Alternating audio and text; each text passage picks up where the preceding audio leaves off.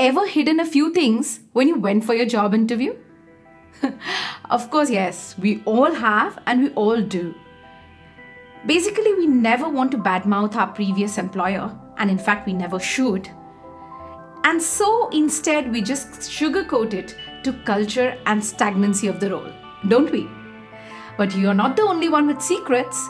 Today, we are going to discuss what are the top 10 things recruiters and employers don't want job candidates to know. And towards the end, I shall share with you super easy ways to overcome these limitations or secrets so that you're not just hired, but you also have a competitive edge over others. Why? Because you already know these hush hush things that employers do not want a potential candidate to know. Hi, I'm Harita Rana, a youth architect empowering the youth, college students, and recent graduates to design their dream life. Simply put, I help them get their first dream job. Thank you so much for tuning in, and I definitely want to thank you for your time. Now, recruiters may seem intimidating, but they genuinely want the best both for the candidate and the company. Good recruiters want you to have the best experience possible during the application and also during the interview questions. But even though they want the best for you, there are certain things that they just can't share. Things like the salary band, candidate competition, internal HR tactics? Well, let us just call them trade secrets. And hence, today's episode is all about these few secrets that recruiters won't tell you. Secret number one your personality can either make your chance or break your chance. It is really nice to live in a completely fair and unbiased world you know, where you get your dream job based only on your merit and credentials. But let's say you exceeded the expectation and the final decision came down to you and another equally qualified candidate. In most of the cases, the employer will pick the person they clicked first with or they got along most with. And this is why, during the interview process, don't just make it a point to show why you're the best person for the job, but also actively build a rapport with the interviewer. Getting them to like who you are as a person is equally important as getting them to like your skills and the experience. This is why this point is so much twined with the point number two, which is you never have a chance left after the first bad impression. Our mothers were always right when they said, first impressions are everything. So, in case if you've had a tough time with your recruiter or the hiring manager for the first time, chances are less that they will like you as a candidate in the actual interview. I will not blame them because the main reason for something like this is the person who is interviewing you will often be your future boss and mentor. So it makes perfect sense that they would want to hire someone that they personally like, can get along with, and someone who's had that beautiful, rock solid first impression. A strong interview performance means establishing a strong connection with your interviewer. So don't be robotic and answer those crammed answers.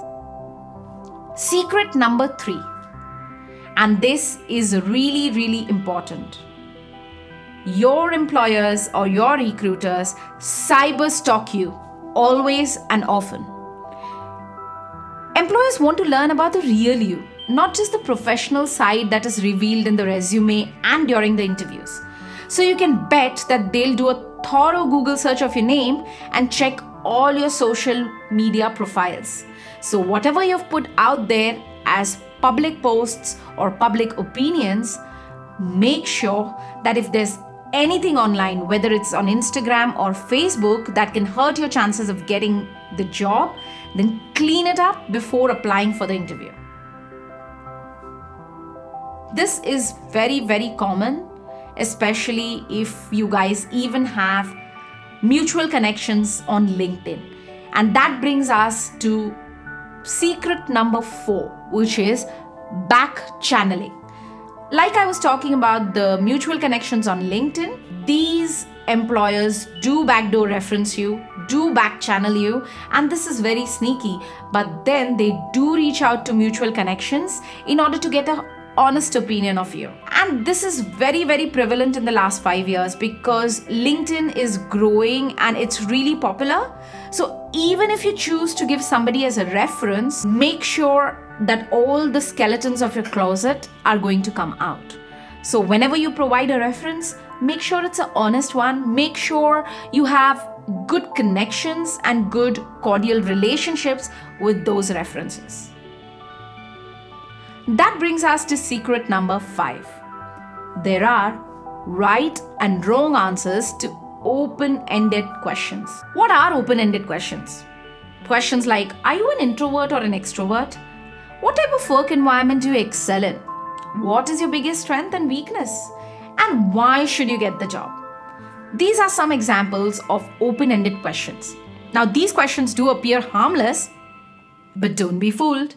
Recruiters generally ask them to identify if you'll be a good fit for the position and also for the company work culture. So, if you do say something out of the line from what they want to hear, your chances of getting hired will definitely drop, drop significantly. The best way to make sure you're prepared for these tricky open ended questions is to make a list of your strongest assets your skills, your knowledge, your personal qualities, your experience, and even your hobbies, which match perfectly with the job requirements. And whenever you're talking or during the interview, make sure you connect these with a few examples of how you have used each of this asset in your workplace. Secret number six the initial salary offer is always low key. Well, this is something I have shared with most of my students, and trust me, they are always baffled when they find this out. It's very simple. Suppose if you're the employer, right? So, as an employer, you would not want to pay more than you have to. So, if the salary is up for negotiation, generally employers will also be shooting themselves in the foot by starting off with the highest bid, isn't it? So, what they would do is they will start with the lowest possible offer and then go up depending on your negotiation skills. And that is why you should start the interview process knowing what you are worth, what you are wanting, whether the company would be able to offer that to you. So work with your numbers before you even go for the interview. Once you've made it to the final round, revisit and re-evaluate that number. There is often a salary band or what we call as a range that recruiters have for each role. So a range between let's say 40,000 and 50,000 if that's what they're offering their first offer will always be something like 40 or 41,000 if you pick it up it's good for them. But generally they are always open for negotiations. Next time you work around the base pay as well as benefits like vacation days work hours etc all of this can be negotiated. I always say salary negotiations are like a game of poker both job seekers and recruiters are always trying to maintain control and win the hand. Secret number seven stop going overboard with the buzzwords. They can always tell. Now, I know it is a very smart way to include keywords in your resume and to come off as knowledgeable about your particular industry. But don't try to look really way smarter than what you really are authenticity is the key. Recruiters and employers definitely want your personality sh- to shine out and not just your ability to throw out words and jargons and phrases like synergy, move the needle, ROI, feed the funnel. They always know when you're overusing the buzzwords. So it is not about the specific questions or answers that stand out, but rather it is more about selecting a candidate who displays great deal of passion about what they do and passion about the job and the role instead of just using these jargons. Secret number 8 and they are never going to tell you this. The references that you offered were not very flattering.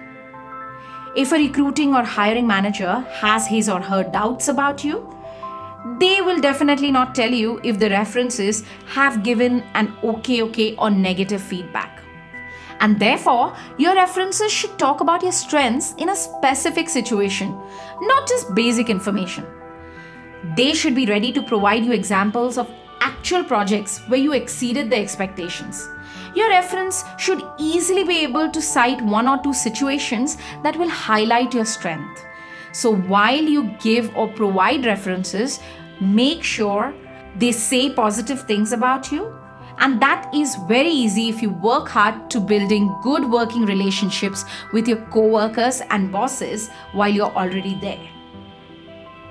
Secret number 9 and this is definitely a very tough pill to swallow, but this unfortunately is the naked truth. They have already given the job to an in house employee. Unfortunately, in our country, it is perfectly legal to advise a job that is almost certainly filled by an insider. I have seen this happen so many times in my career as a college professor. Generally, they have the insiders ready, their resumes are already shortlisted, but they will still go ahead with those rounds of interviews just for the sake of formalities. I know these can be very annoying when you're looking for a new position, and though we do have a lot of HR departments who are very authentic, but then there are certain people who do not make the hiring process fair. So don't expect recruiters to come out right and say, oh, it was very beautiful and we ran a process, but it was sham and you were really never considered. Shake it off if you're not selected. Get back on the horse. There are plenty of opportunities out there, and there is definitely a job that fits your life, which is just a few clicks away. The last sneaky secret I would like to bring into notice is that your last few social media posts were actually the deal breakers. The survey of India shows that 80% of recruiters and hiring managers use social media to look for and vet job candidates, making it extremely difficult to have an opinion on the internet. Ideally, you shouldn't be putting out any political biases, your stance, your opinions of things that are controversial.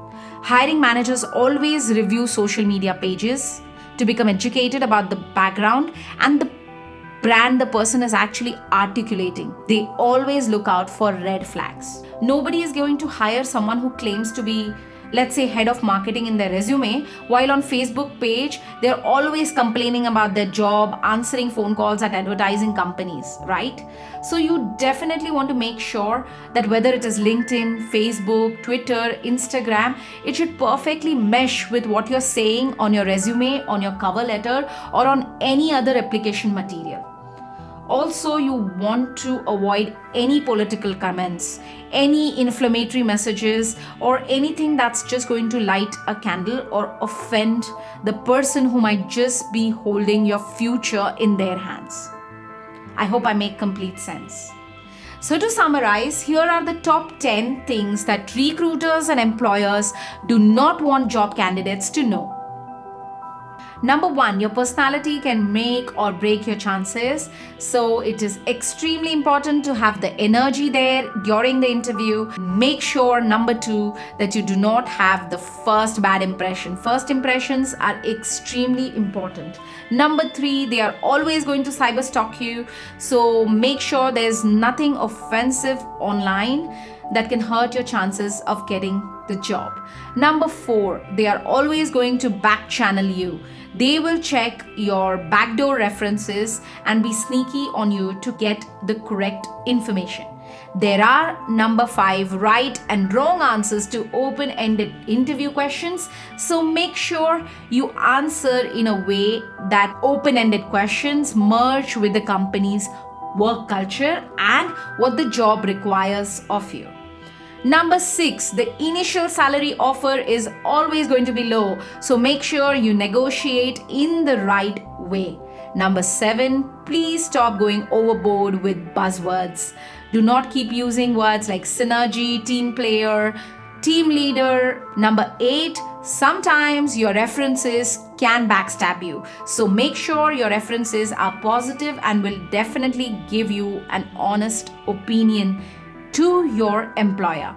number 9 and the ugly truth they already have created a phantom job which has been given to another in house employee or someone who already holds a reference through a current employee. Number 10, your social media posts were responsible for you not getting the job. So make sure you avoid any political comments or any messages that might offend the person who's taking your interview.